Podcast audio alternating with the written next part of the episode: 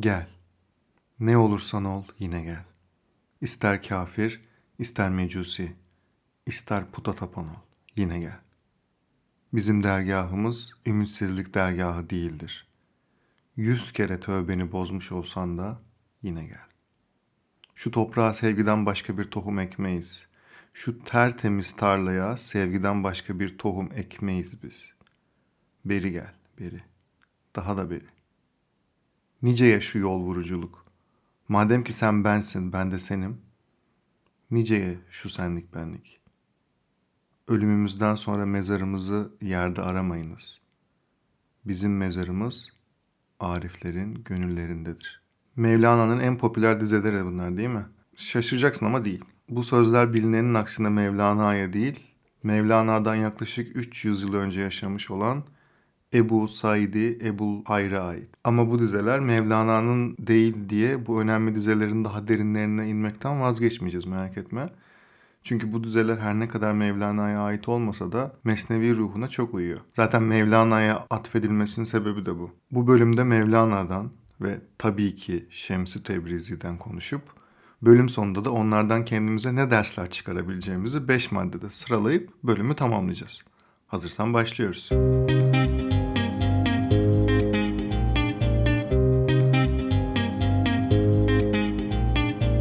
Merhaba, ben Hakan Şık. Fikrin ne kadar önemli ve aslında ne kadar da önemsiz olduğunu konuşacağımız podcast serisi Bedava Fikre hoş geldin.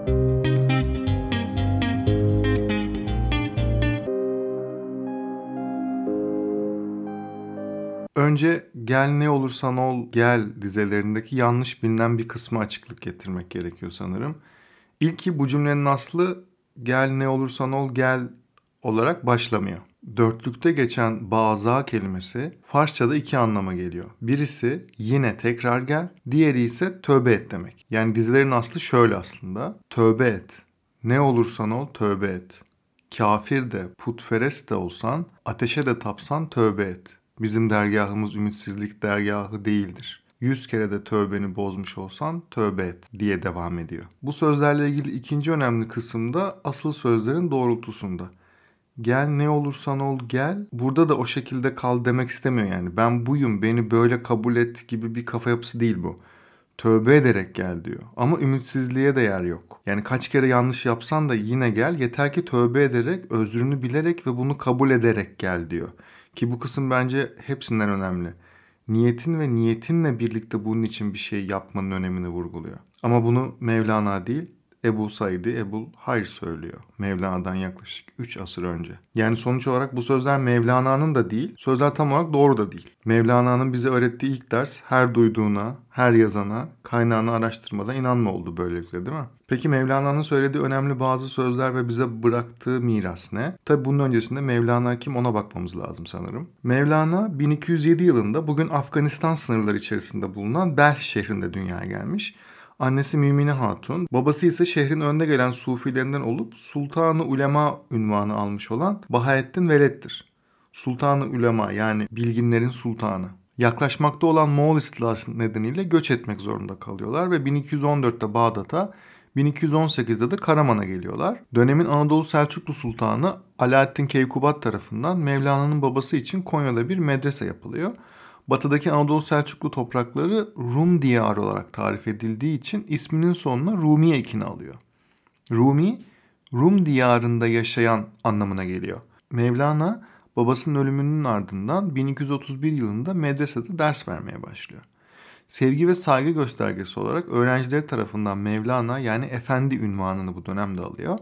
Böylece de Mevlana Celaleddin Rumi olarak anılmaya başlanıyor. Mevlana son yüzyıllarda bütün dünyaya o kadar popüler oldu ki bir dönem Amerika Birleşik Devletleri'nde en çok tanınan ve en çok satan şair haline bile geldi. Mevlana'nın çok önemli bazı sözleri ve mesnevi felsefesi üzerinden geçeceğiz şimdi. Sonra da Şems ile nasıl tanıştıklarından bahsedip Şems-i Tebrizi'nin önemli sözleri ve bakış açısını inceleyeceğiz.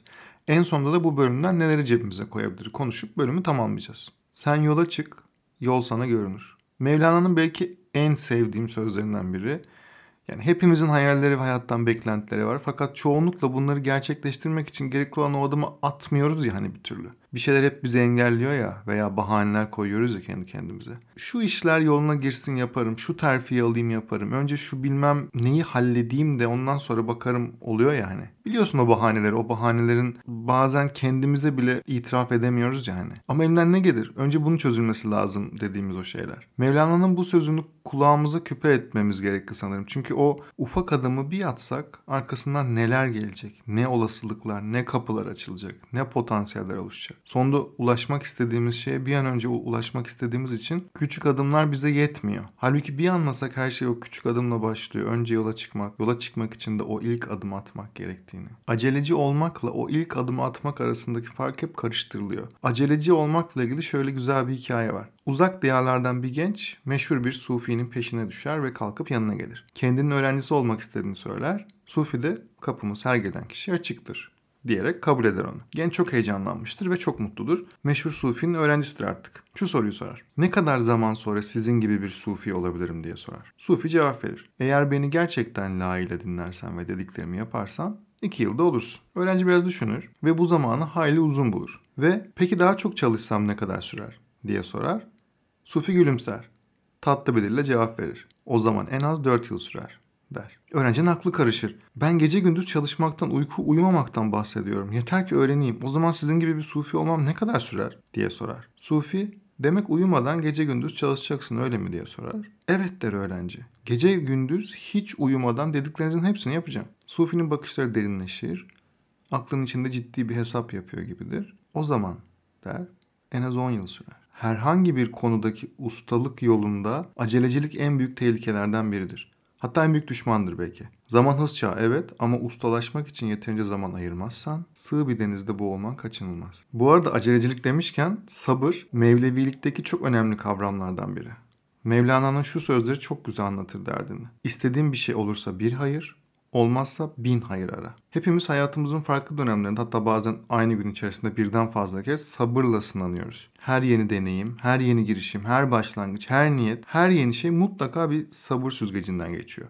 Bir başka güzel söz de sabır öyle bir iptir ki sen kopacak sanırsın, o gittikçe güçlenir. Sen bitecek sanırsın, o gittikçe çoğalır. Mevlevilikteki önemli kavramlardan hatta kelimelerden biri de derttir. Bilinmezlikleri dert olarak nitelendirir Mevlana.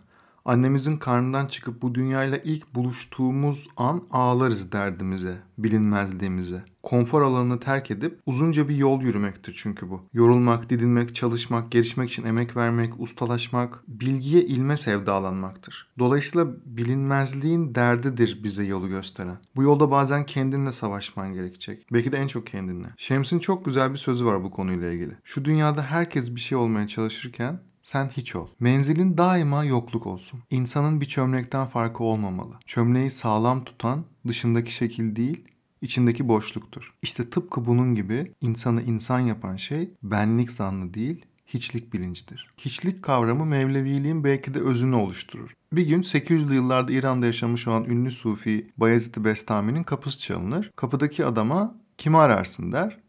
Kapıdaki adam cevap verir. Beyazıt'ı der. O halde yoluna devam et der Beyazıt'ı Bestami. Çünkü içeride Allah'tan başkası yoktur. Sufiler bu düşünce disiplinini enel hak yani ben hakkım diyerek tarif ederler. Ki bunu söylemek o dönemde genelde kendi ölüm fermanını imzalamak anlamına geliyordu. Çünkü ben Allah'ım diyerek İslam'daki şirk koşma denen eylemi gerçekleştirdiklerini düşünüyordu diğer din adamları. Ama Sufi felsefesindeki bu cümle herkesin bir olduğunu anlatır aslında. Herkesin her şeyin bir olması tasavvufta hiç olmak demektir. Hani Budizm'de nirvana'ya ulaşma kavramı vardır ya bu hep yüksek bir mertebeye ulaşmak olarak anlaşılır ki bir açıdan doğrudur evet ama aslında hiç olmaktır o. Bu kadar spiritüel bir yerden bakmayacağım bu arada. Beni böyle artık diğer bölümlerden az çok tanıyorsun. Derdim hep bu bilgileri günlük hayatımıza nasıl entegre edeceğimizi tartışmak oldu. Dünyadaki örneği şöyle bir şey. İçselleştirmesi biraz zor ama. Eğer çok para kazanmak istiyorsan para kazanmayı umursamamalısın. Eğer çok para kazanmak istiyorum o yüzden de şunu yapıyorum diyerek bazı aksiyonlar alıyorsan sana söz veriyorum o istediğin paraları kazanamayacaksın. Kazansan da elinde tutamayacaksın. Yani o sistem böyle çalışmıyor. Bu çok uzun başka bir bölümün konusu olduğu için buraya girmiyorum ama bu arada parayla ilgili bir bölümüm var. Orada bazı soruların cevaplarını bulabilirsin eğer dinlemediysen. İşte Mevlevilikteki hiçlik de buna benziyor. Eğer inancın doğrultusunda bir şeyleri kazanmak için yani cennete girmek girmek gibi o zaman hiç olamazsın ve o mertebeye ulaşamazsın. Aşkı aşkın kendisi için istemen gerekir. Ancak o zaman hiç olabilirsin. Mevlana'nın düşünce sisteminde ayrımcılık yoktur. Nefs ve egonun bunu yapmasına izin verilmez. Kimse sahip oldukları nedeniyle üstün sayılmaz. Kimse sahip olmadıkları nedeniyle de hakir görünmez. Şu enfes sözleri söylemiştir bu konuda. Beri gel, daha beri, daha beri. Bu hırgür, bu savaş nereye dek? Sen bensin, ben senim işte. Niye bu direnme böyle? Ne diye? Ne diye aydınlıktan kaçar aydınlık? Ne diye? Topumuz bir tek olgun kişiyiz. Bir tek. Ne diye böyle şaşı olmuşuz? Ne diye? Zengin yoksulu hor görür. Ne diye? Sağ soluna yan bakar. Ne diye? İkisi de senin elin. ikisi de. Topumuz bir tek inciyiz. Bir tek. Başımız da tek, aklımız da tek. Ne diye iki görüp kalmışız? İki büklüm gök kubbenin altında ne diye? Sen habire gevele dur bakalım. Sonu nereye varır bunun? Nereye? Dünyada nice diller var. Nice diller. Ama hepsinde bir anlam. Sen kapıları, testileri hele bir kır. Sular nasıl bir yol tutar gider. Hele birliğe ulaş, birliğe. Ve muhtemelen daha önce duyduğun şu sözleri Mevlana'nın. Kusur bulmak için bakma birine. Bakarsan bulursun. Kusuru örtmeyi marifet edin kendine. O zaman kusursuz olursun. Mevlana deyip de neyden bahsetmemek olmaz değil mi? Ne üflemek çok önemlidir Mevlevilikte. Neye sır taşıyıcısı derler. Sebebi de şu hikayeye dayanır. Süfi Feridüddin Attar'ın kitabında ve farklı kaynaklarda da yer alır bu hikaye. Lütfen bunları anlatırken beni öyle hani dini bir karakter gibi algılama. Her felsefi anlatmak için o konunun derinliklerine hakim olmak gerekir. Tasavvuf benim çok ilgi duyduğum konulardan biri olduğu için diğer birçok felsefe alanı gibi yıllar içerisinde çok fazla okudum ve kendi merak edip öğrendiğim şeyleri aktarıyorum aslında sadece. Hikaye şöyle. Hazreti Muhammed Miraç hadisesinden sonra birçok sırra nail olur. Bir gün Hazreti Ali Hazreti Muhammed'in yanına gider ve efendim sizi çok düşünceli görüyorum. Acaba bir sorununuz mu var diye sorar. Hazreti Muhammed yoktur ya Ali. Bana verilen sırları düşünüyorum diye karşılık verir. Hazreti Ali bu cevaptan çok etkilenmiştir. Küçücük bile olsa o sırlara benim de vakıf olmam mümkün müdür? Diye sorar. Kaldıramazsın ya Ali der Hazreti Muhammed. Fakat Hazreti Ali'nin gözlerindeki isteği görünce yanına oturmasını işaret eder ve başlar anlatmaya. İşittiği şeylerden sonra Hazreti Ali'nin içinde yoğun hisler oluşmaya başlar. Yerinde duramaz gibi olur ve müsaade isteyerek dışarı çıkar. Öylesine yüklenmiştir ki yüreği haykırmak gelir içinden. Mekke sokaklarında bağıra bağıra herkese anlatmak istemektedir öğrendiklerini. Ama sırdır. Yapamaz. Aklına bir fikir gelir. Mekke'nin dışına çıkar Kör bir kuyu bulur ve bağıra bağıra kuyuyu anlatır içindekileri. Sonunda sakinleşir ve bir oh çeker. Ne var ki aktardığı bu yük kuyuya etki etmiştir. Kör kuyu aşka gelip suyla dolmaya başlar. Sular yükselir, yükselir. Sonra öyle bir taşar ki etraftaki kamışlıklar beslenip çoğalmaya başlar. Kuyu rahatlar ama artık yük kamışların yükü olmuştur. Bir bahar günü bir çoban geçmektedir oradan. Rüzgar kamışların gövdesine değdikçe ne güzel ses çıkardığını fark eder çoban. Eline bir kamış alır, kurutup bekletir ve gövdesinde delikler açıp üflemeye başlar. Bir gün Hz. Muhammed Hz. Ali ile kırlarda gezerken çobanın üflediği kamışın sesini işitir. Hz. Muhammed durur ve Hz. Ali'ye bakar. Sen benim sırlarımı başkasına mı anlattın Ali der. Hz. Ali durumu anlar ve kendince açıklamaya çalışır. Hz. Muhammed durumu anlayınca şöyle der. Bu kamış parçası kıyamete kadar benim sırlarımı anlatacak. Ama yalnız kalbi açık olanlar bu sırları anlayabilecek. İşte bu yüzden sufiler neye? Sır taşıyıcısı derler. Hatta bu konuyla ilgili Tapduk Emre'nin çok güzel bir sözü vardır. Aşık olmayana sır denmez. Mevlana'nın başka güzel bir sözü de şöyle. Aynalar türlü türlüdür. Yüzünü görmek isteyen cama bakar, özünü görmek isteyen cana bakar. Mevlana'ya konuşmaya devam etsek saatler yetmez sanırım. Ama eğer merak ediyorsan Mesnevi'yi okumanı tavsiye edebilirim. Mevlana'nın Şems-i Tebrizi ile nasıl tanıştığına geçelim mi? Ben çok severim bu hikaye. Çok şey anlatır. Birçok farklı kaynakta birçok farklı tanışma hikayesi var ama ben en çok güvendiğim kaynaktaki hikayeyi anlatacağım. Mevlana Şems ile tanışmadan önce herkesin çok saygı duyduğu, danıştığı bir ilim insanıdır. Kendisini ilim ve felsefe konusunda çok ileri seviyeye getirmiştir ama içinde hala bir eksiklik olduğunu hisseder Mevlana. Aslında kendisini de sonradan ifade edeceği gibi içinde aşk eksiktir. Şöyle der Şems'ten sonra. Güneşim, ayım geldi. Gözüm kulağım geldi. O altın madenim geldi. Başımın sarhoşluğu geldi. Gözümün nuru geldi. Bir dileğim olmuşsa işte o dileğim geldi. Dün gece mumla aradığım dost bugün bir gül demeti gibi yoluma çıka geldi. Mevlana Konya'da öğrencileriyle birliktedir kalabalığın içinde. Şems Mevlana'yı gördüğünde aradığı kişinin Mevlana olduğunu anlar. Ama onun aşk ateşinde yanmaya hazır olup olmadığını sınamak ister. Ey hoca sana bir sualim var der. Mevlana döner ve siyahlar içindeki yabancıya bakar. Buyur der. Sualin neyse sor. Etraftaki kalabalık hem merak içindedir hem de yabancının tavrını yanlış bulmuş ve rahatsız olmuştur. Şems soruyu sorar. Tüm bu okuduğunuz, öğrettiğiniz ilmin gayesi nedir der. Mevlana, ilmin gayesi dinin yasakladıklarından kaçmak, emir buyurduklarını yapmaktır der. Hayır der Şems. Kimse inanamaz duyduklarına. Koskoca Mevlana'ya hayır demek kimsenin haddine değildir. Mevlana sükunetini bozmaz ve nedir peki? Sen söyle der. İlmin gayesi yaradana ulaşmaktır. Aşktır. Aşka ulaşamayan ilim, ilim değildir. İlim seni aşka götürmüyorsa cehalet ondan daha hayırlıdır diye karşılık verir Şems. Mevlana Şems'in bu sözleri üzerine onun derinliğinden emin olmuştur. Onu kendi kütüphanesinde sohbet etmeye davet eder. Mevlana'nın kütüphanesi büyüleyicidir. Kütüphanesindeki tüm kitapları okumuş olması daha da hayranlık uyandırıcı bir durumdur. Ama Şems pek etkilenmiş gibi görünmemektedir. Herkes senin büyük bir bilgin olduğunu söylüyor der Şems. Ben de senin bildiklerini bilmek isterim. Bana en sevdiğin ve önem verdiğin, hep okuduğum beş kitabı gösterir misin? diye sorar. Mevlana o beş kitabı getirir. Şems kitapların hepsini inceler. Sonra beşini de kütüphanenin yanındaki küçük havuza atar. Mevlana telaşla kitapları kurtarmaya çalışsa da tüm mürekkepler birbirine geçmiştir. Aradığın şey kitaplarda değil der Şems. Aradığın şeyi okuyarak bulamazsın. Onu ancak kalbinde bulursun. Dünyadaki bütün kitaplar, bütün hesaplar aklın bir oyundur sadece. İnsan aklının oyunu. Bütün kelimeler, sözler, laflar sevginin yerini tutmaz.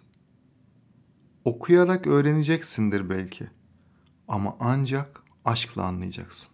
Mevlana bu sözler karşısında buz kesidir. Sadece susar ve dinler. Kır kalemin ucunu der Şems. Bundan sonraki yolculuğumuz aşk yolculuğudur. Aşkı kalem yazmaz ki kitaplarda bulasın. Bırak artık kitapları. Sen aşk denizine dal. Seni bu noktaya getiren bilgiler senin buradan sonra ilerlemeni engeller. Onları bırakmayı, vazgeçebilmeyi göze al, der Şems. Mevlana yıllardır susuzluğunu çektiği ilme kavuştuğunu hisseder sonunda. Hocası, yoldaşı, gönüldaşı gelmiştir en sonunda. Sonrasında Mevlana ilim kapılarında kalmaya razı olmaz. Aşk yolunda ilerlemeyi seçer. Eleştirilmeyi de, dinsizlik de yaftalanmayı da göze alır. Ama aşk yolculuğundan vazgeçmez. Çünkü bilir ki aşk insanı yakar ama yanmak da ruhu olgunlaştırır. Bu yüzden aşk yolunda yürürken şu sözleri söylemiştir Mevlana. Hamdım, piştim, yandım. Peki kimdir bu Şems-i Tebrizi? Genelde Mevlana denince Şems mutlaka bilinir ama neden önemli olduğu ve nasıl biri olduğu çok bilinmez. Aslında Mevlana ile karşılaşmasından da az çok nasıl biri olduğunu anlamaya başladık. Ama çok daha derine inmemiz gerekiyor kesinlikle.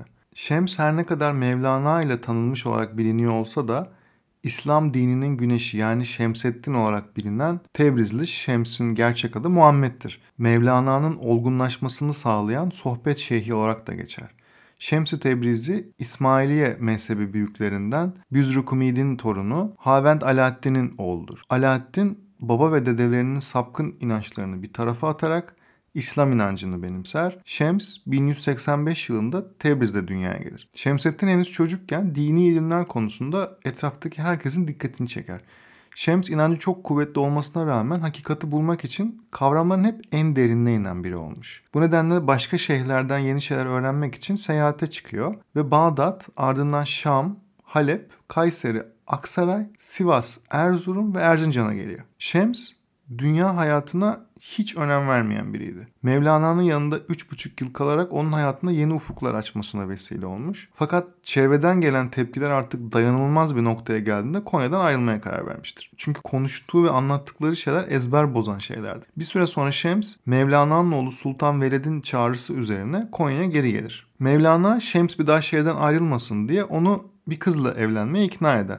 Bu kız da Mevlana'nın evlatlık kızı Kimya Hatun'dur. Ancak Kimya Hatun'a gizliden aşık olan Mevlana'nın küçük oğlu Alaaddin bu durumu hazmedemez ve Şems'in aleyhtarların yanında saf tutar ve Şems'i öldürürler. Peki Şems'ten neler öğrenebiliriz dersek? Dürüst ol.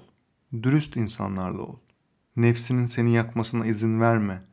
diyerek dürüstlüğün önemine vurgu yapar Şems. Dikene baksan da gülü hayal et. Der ve Mevlana gibi o da sabrın önemine dikkat çeker. Bil ama önce dinlemeyi bil der ve devam eder. Söz dinlemeye kabiliyetli kimse bulunmazsa o söz geldiği yere gider. Sözü dinleyen başkalarının sözünü de dinlemeye kabiliyetli olduğunu söylerse o söz söylenmekten de dinlenmekten de acizdir. Konuşmak can yıkmak, dinlemek can beslemektir. Yazının kaleme gelmeyen sesi kısılır, harfler silinir. Yani susmak eksiklikten değil zenginliktendir der aslında. Bir diğer sözü de bir dua edersin sonra olmadı mı sızlanırsın.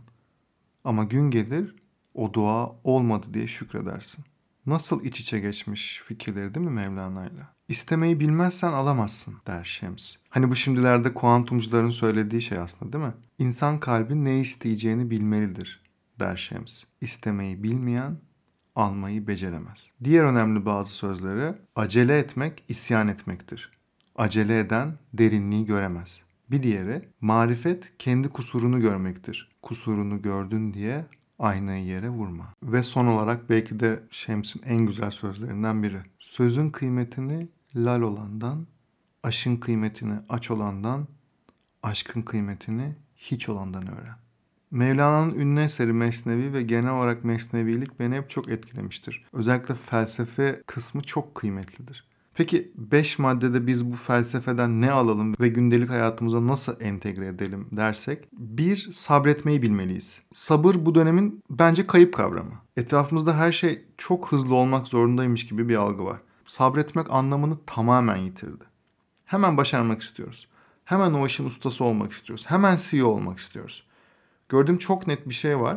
Elde etmek istediğimiz şey her neyse onun için çok çalışıp mutlaka çok okuyup ve başarmak için sabretmeyi yanına koymayınca motivasyonu kaybedip başarısız oluyoruz. Sabretmek ve yola devam edebilmek çok önemli. Bence sabredenlerin kazanacağı dönemdeyiz hala. İki, ne istediğimizi çok iyi bilmeliyiz. Az önce bir yerde bahsettim. Eğer çok para kazanmak istiyorsan ve bunun için çalışırken aklında hep çok para kazanmak varsa iddia ediyorum o parayı kazanamayacaksın. Bu aşk için de geçerli, elde etmek istediğin ünvan için de geçerli.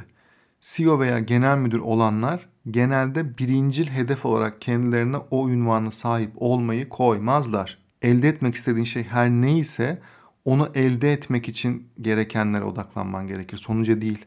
Çok para kazanmak istiyorsan yüksek ihtimalle kendi işini kurmak zorundasın. Kendi işini kurmak ve başarılı olmak için de kendi veya etrafındaki birilerinin bir sorununa çözüm bulmak zorundasın. Kendi veya yakının diyorum çünkü motivasyonun paraya bağlı olmasın. Sonra bu soruna herkes tarafından kabul gören ve kopyalanması zor bir çözüm bulmak zorundasın. İşte o zaman çok para kazanmaya giden yolda yürüyebilirsin. Ama para kazanacağım diye yola çıkarsan karşına çıkan ilk zorlukta çok yüksek ihtimalle motivasyonunu kaybedeceksin. 3. Harekete geçmeliyiz. Şu hayatta en kolay bulabildiğimiz şey bahane. Yola çık yol görünür sözü bu yüzden benim hayatımdaki en önemli mottolardan biri. Bahanelere sığınmadan o adımı atmak zorundasın.